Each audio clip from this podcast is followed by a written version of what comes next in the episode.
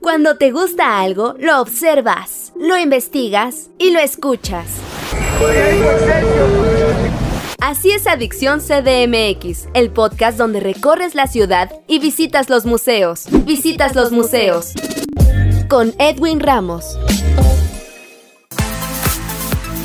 ¿Qué tal amigos de Adicción CDMX? ¿Cómo están? Bienvenidos a una nueva entrevista, a un nuevo podcast. En esta ocasión me acompaña la maestra Eva Luz Carrillo. Ella nos va a platicar sobre una pieza llamada Lágrimas de Xolotl, en la que nos va a contar en estos breves minutos. Maestra Eva, un gusto recibirla. ¿Cómo está? Gracias, igualmente, mucho gusto. Muy bien, muy contenta de estar aquí. Somos Ansar Danza, de presentarnos en esta temporada de Memorias Corpóreas en el Teatro de la Danza. Excelente, maestra. Y platíquenos un poco al público de qué va y qué verá en esta pieza que ya mencioné, Lágrimas de Charlotte. Mira, Lágrimas de Charlotte es una coreografía del maestro Katsura Kan, un maestro de la danza buto del Japón. Y bueno, nosotros conocimos al maestro Katsura Kan a través de una plataforma escénica que nosotros tenemos llamada MIBEC, que es llevada a cabo en Guadalajara y se denomina Muestra Internacional Buto y Expresiones Contemporáneas. Y entonces ahí es cuando en el 2014, en la primera edición, invitamos a este maestro a que viniera a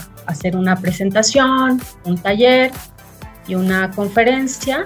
Y bueno, de ahí nos gusta su trabajo, nos interesa su trabajo y decidimos este, proponerle un, un montaje hacia la agrupación.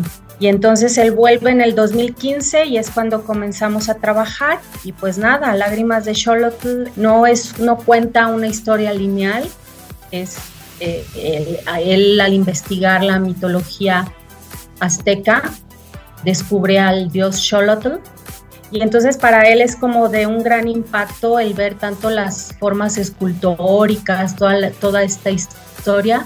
Y de ahí es de que él comienza justo al ver estas formas y esculturas a transmitirnoslas para llevarlas al cuerpo.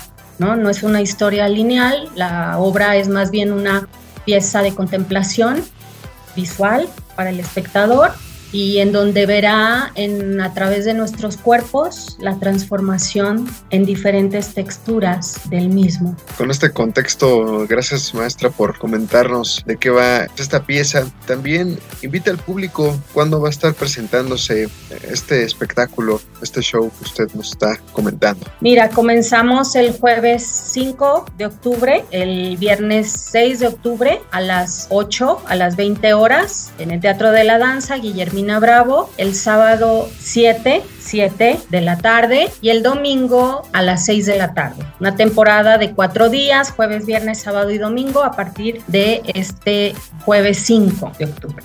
También, maestra, en las redes sociales, donde puede seguirles el público la pista? Estamos en Facebook como Ansar Danza UDG y en Instagram igual, Ansar Danza UDG. Perfecto. Usted me mencionó este contexto pues, eh, de, de, esta obra, ¿no? Yo le pregunto también que nos comparta para que el público los conozca un poco más sobre esta compañía que usted dirige. Mira, somos una compañía de Guadalajara que nace en 1995. Este año cumplimos 28 años de trayectoria y entonces desde que surgió esta compañía, hemos buscado siempre el mantenernos en un lenguaje que sea congruente a estas necesidades que tenemos siempre de investigación, experimentación y exploración corporal, ¿no? Y entonces para esto nos hemos nutrido de varios coreógrafos como Raúl Parrao, Diego Piñón, Ángel Rosas, Claudia Lizárraga, Pablo Serna y bueno, y Huracán. Y entonces, pues si te fijas, es una gama amplia de lenguajes diversos y, y, es justo lo que nosotros lo que nosotros hacemos, ¿no? Aunque tenemos una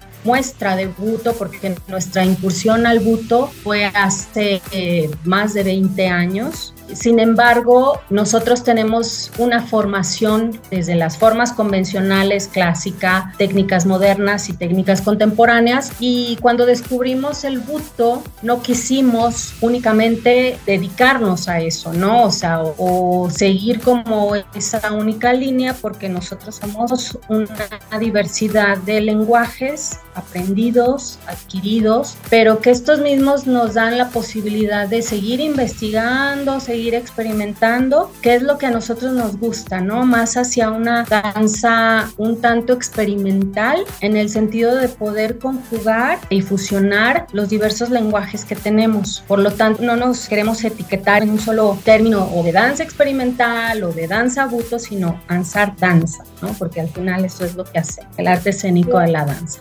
maestra Eva Luz Carrillo, directora de esta compañía dancística Ansar Danza, que también nos platicó sobre esta pieza que nos estuvimos platicando a lo largo de esta conversación, Lágrimas de Charlotte, que va a estar presentando en un recinto de Ciudad de México. Le agradezco mucho este tiempo. Al contrario, gracias a ti por el interés. Nada más para terminar, quisiera decirte que Ansar Danza lo conformamos tres integrantes, Conrado Morales, Mónica Castellanos y una servidora, Eva Luz Carrillo. Y entonces pues los esperamos en esta temporada, esperamos que nos acompañar y que nos permitan compartirles nuestras sensaciones, nuestros cuerpos y que ustedes también como espectadores recibir su sentir.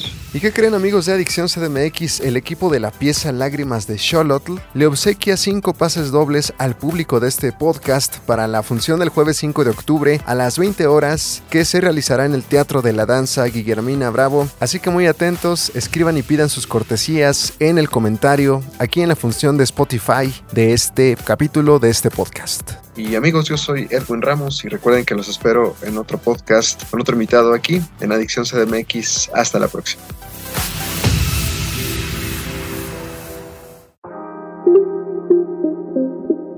Cuando te gusta algo, lo observas, lo investigas y lo escuchas.